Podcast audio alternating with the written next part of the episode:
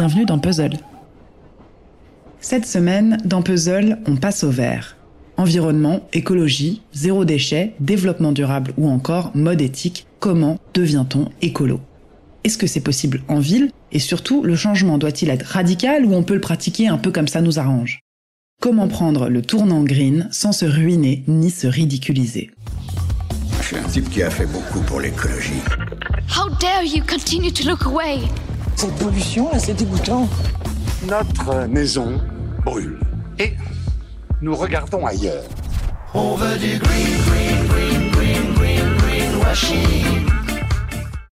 Alors que le confinement nous a ouvert les yeux sur notre consommation et notre capacité à moins polluer, le déconfinement m'a ouvert les yeux sur le besoin irrépressible de consommer. À quel moment c'est important d'aller se ruer chez Zara après deux mois privés de sortie? Perso, ce genre de comportement me choque grave. Alors à travers cette chronique, je pars à la recherche de ceux qui proposent des initiatives et des techniques à mettre en place dans notre quotidien pour enclencher cette transition écologique. Pour commencer, j'ai écouté De cause à effet, le magazine de l'environnement de France Culture. Chaque semaine, Aurélie Luneau interroge la société et l'écologie. Comment combiner les deux? Fermes urbaines, circuits courts, végétalisation et modèles alimentaires repensés, centres-villes actifs, villes et territoires doivent-ils se reconstruire pour assurer une résilience et une autosuffisance aux citoyens? En a-t-on les moyens dans une économie mondialisée?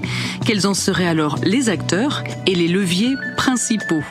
C'est très factuel, mais au moins, on comprend où on en est. Quand le président fait un discours, quelles en sont les conséquences? Inquiétude, innovation et expérience positive se rencontrent dans ce format hebdomadaire d'une heure. Les invités, des chercheurs, des artistes, des citoyens et des acteurs du terrain nous permettent de comprendre comment poser les fondamentaux d'une société durable. Ensuite, j'ai écouté Présage sur le vif, le podcast d'actualité d'Alexia Soyeux qui met en lumière les révélations liées à cette crise sanitaire que nous traversons. Ces invités questionnent et remettent en cause les modèles de nos sociétés et de notre planète. Quel a été leur parcours? Quels éclairages apportent-ils sur les défis écologiques, économiques et sociaux?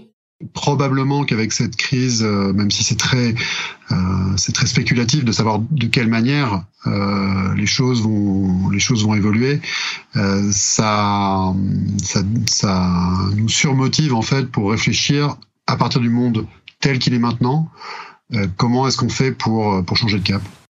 Et pour finir, j'ai découvert le podcast Ça commence par moi de Julien Vidal. Tout est dans le titre, et c'est d'ailleurs ça qui m'a attiré. Qu'est-ce que je peux bien faire pour participer à ce mouvement global? Et pour cela, chaque semaine, il part à la rencontre de ceux qui agissent et qui nous partagent leurs initiatives et moyens d'action. De ces 800 millions de personnes qui souffrent de la faim dans le monde, on sait que les trois quarts, ce sont des agriculteurs, des paysans dans les pays en développement, en Afrique, en Amérique latine, en Asie. Donc ça veut dire simplement que les gens qui produisent notre nourriture n'arrivent pas à se nourrir eux-mêmes. Cela est la raison d'être du commerce équitable et la raison pour laquelle on se bat, nous, depuis plus de 30 ans. Julien a d'abord écrit un livre avec ce titre, et puis il a créé son site du même titre, et puis très logiquement, il est passé au podcast. L'idée est simple, nous ouvrir les yeux sur nos actions et nous donner les outils nécessaires pour nous aussi atténuer notre impact sur l'environnement. Après avoir écouté tous ces podcasts, je peux vous dire une chose, ça tient qu'à nous. Alors on se bouge, chacun avec nos moyens, hein, parce que être écolo, c'est aussi un privilège, mais on peut tous faire un petit effort. Les liens des podcasts sont dans la description de cet épisode, et puis pour continuer sur notre lancée, demain, Julien vous parlera de musique et d'écologie avec une question centrale. Est-ce que ces deux mondes peuvent cohabiter? Bonne fin de journée